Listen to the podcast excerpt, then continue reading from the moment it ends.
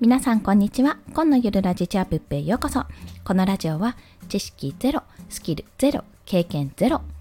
ゼロから始めるおうちビジネスについて日々の気づきや学びをシェアする番組です。でも最近は NFT の話をしてます。そんな形でお送りいたします。はい。ということで今日のお話は NFT に全振りする3つの理由についてお話しします。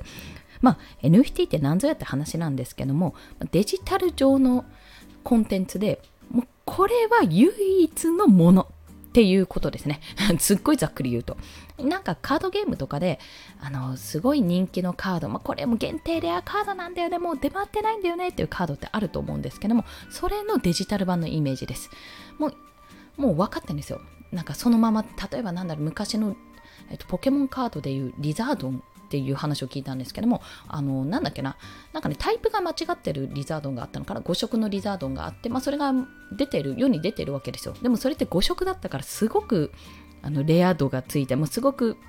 価値がついて今めちゃめちゃ高価格になってるっていうような話があるようにそれをデジタル上でも行えるようになったわけですね。誤色云々というよりデジタル上ってやっぱりコピーされてしまうのでなかなかこれがオリジナルってことが言えなかったんですけどもその NFT ってシステムを使うことによってオリジナルですってことが証明されるデジタルデータになるわけです。まあ、それに対していろんな人がもういろんな人がね本当にね気軽に出品できるんですよ。まああの売ろうと思ったらちょっといろいろ考えないといけないんですけども、まあ、今日はそんな NFT に関してちょっと前置きが長くなってしまったんですけどもちょっといろんなことを差し置いて私はこれに今全振りしようと思ってる思ってるが全振りしているですね。3つの理由についてお話をします。まあ、この3つの理由先にお話しすると1つ目まず今から日本には波が来ること。そして2つ目マネタイズができること。そして最後がどう転んでもワクワクしかないってことですねはいこちらの3つについて1つずつ解説をしていきます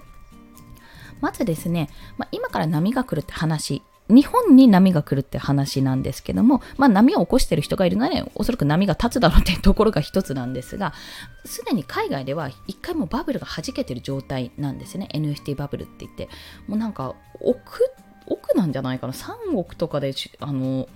落札された作品があるくらいなんですよ。でもそれってパッと見、え、こんなんで3億になるの？みたいな。なんでこんなに3億も払ってる人いるの？みたいな感覚に、おそらくね、パッと見なる人が多いと思います。というか私もそう思いました。え、これがなんで？みたいな。世界のアートとかって心を震わすとか、タッチとか繊細な絵とか、あと大胆な構図とか、そういったものに価値があるっていうふうに思われるじゃないですか。まあ私自身は思ってるんですけども、そこに対してなんでこれがっていうふうになることがあるんですよ。でもその背景にはやっぱりストーリーがあるんですよね。どうしてそうなったのかっていう、もう本当にいろんなストーリーがあるわけですよ、その裏には。いきなりバンとそれが出て3億じゃなくて、3億になるまでのこの道のりがあってね、そういうものがあると。でそれが今はまだ日本においてはなんでこれが売れるねんっていう話になるけどもどんどんどんどんその波が来るわけですよね。これまあ多分大大まかというか大抵の人はじゃあ自分もなんか適当に書いたのをやれ出品すれば売れるんじゃないかみたいな感じになるんですけどもそうじゃなくてじゃあこのシステムを使って NFT っていうシステムを使って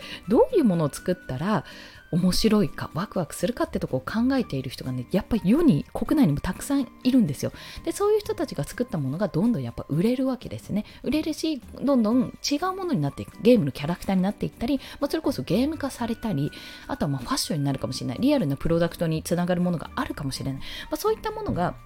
もうどんどん広がっていくわけですよ。市場が広がる前の段階に来てるわけなんですね。で、それを広げようと、国内で広めようとしている結構有力なインフルエンサーがいると。まあ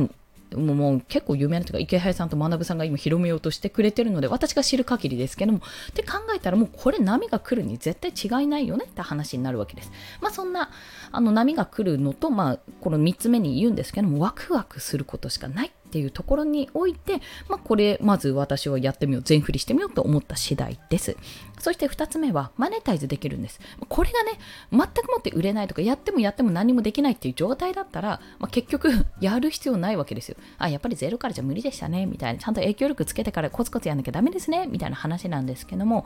マネタイズがねできる方法があるんですよ。これブログとか書いたところで、まあ、出品してあのそれがうまく売れればってところはあるんですけども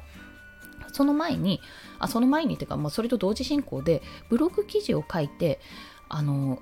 えー、と出てくるアフィリエイトか。アフィリエイト案件がね仮想通貨関連であるんですよ。仮想通貨の口座を設立する部分かな。ビ、あのー、出てこない。ビットバンクだ。ビットバンクとかコインチェックとか。そういったののアフィリエイトがあるのでそれをつなげることができる。まあ少なくとも今の2つはできるってわけなんですね。なので NFT えーと、私今ブログの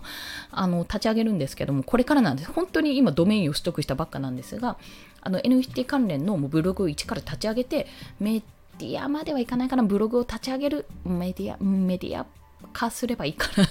まあでもそういうブログを立ち上げます。1からやる、0から始める NFT ブログみたいな形のを始めて、まあ、それがマネタイズできるなって考えて、これから伸びるから、これから必要になってくるだろうなっていう視点でまできたので、あのそういう意図もあってやってます。ある程度ね、自分がこれはある程度資金になるなって、資金というか収益が得られるなって思わなきゃいくらワクワクするって言っても、そっちに全振りはできないんですよ。いや、面白いしね、ワクワクするからやりたいんですけど、それって時間があるからゲームやろうっていう感覚と似てしまうわけですよね。でもそこに結局お金が発生しないと、まあ、お金を目減りする一方なので、じゃあどうやったらいいかって考えてね、まだ私は仕組み化ができてないし、そこまでお仕事とかに関しても実績もまあ、まだ10万円ぐらいしかやれてないので、だったらじゃあマネタイズできる方法を考えて、あ、じゃあこれで一つマネタイズの柱として作っていこうって考えられたので、こっちに全振りするっていうところです。まあ、ブログのね、あの、ドメインも作っちゃったっていう話なんです。そして最後が、どう転んでもワクワクしかないっていうところなんです。そう、どう転んでもワクワクしかないです。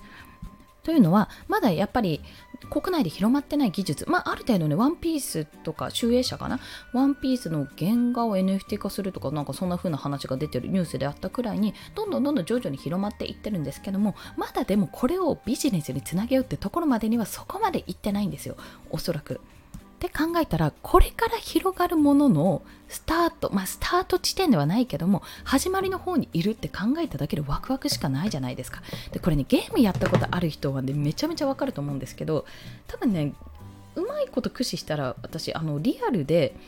よくゲームでねあのモンスター倒すとゴールドが得られるとかあの牧場物語っていうのがあるんですけどももう自分で拾ったその辺の草とかね拾ってねそれを売るとあのお金がもらえるとかあるんですよ。そういうふうに稼いだお金が現実のお金になるってことも夢じゃないなっていうふうに思ってるんです。要はね仮想通貨でうん、なんだろう、えーと、RPG のお金がギルとかそれこそゴールドとかって言われてるやつが全部仮想通貨になる夢も近いんじゃないかなって現実も近いんじゃないかなと思うんですよ。で仮想通貨になればそれが現金になるわけですよね。まあ手数料とかごっそり取られますけど。まあなんなら仮想通貨であの普通にリアルプロダクトが、まあ、食料とかが買えるような時代にもなってくるわけですよ。で考えたらもうどう転んでもワクワクしかないなって思って。そう自分の中ではまだねこんな風になったらいいなっていうちょっと拙い妄想しかないんですけどもこれは広がったらもっと技術的にねあじゃあそういう風にできる技術ありますよっていう人がどんどん増えてきてそういう風なのを作っていく人も増えてくるのでそう考えたらいや面白い未来にしかならないでしょって思って全振りする。まあ要は面白いからですね。自分が面白いと感じたし、これはやればやるほど面白いなっていうふうに思ってるので、やるっていうのがまあ一番の理由かなと思います。まあ正直大人なのでそんなに飲み込んじゃダメだなって思ってだいぶマインドブロックしてたんですよ。あこいやでもやっぱり安定を選ぼうとかでも思ったんですけど今自分がやってること自体が相当安定してるわけではないので まあ今作ろうと思ってたメルマガメルマガもちょっと一回ストップしますそこは。あのテーマを NFT に変えるかもしれないしその辺はちょっと まだわからないんですけど未知なんですけども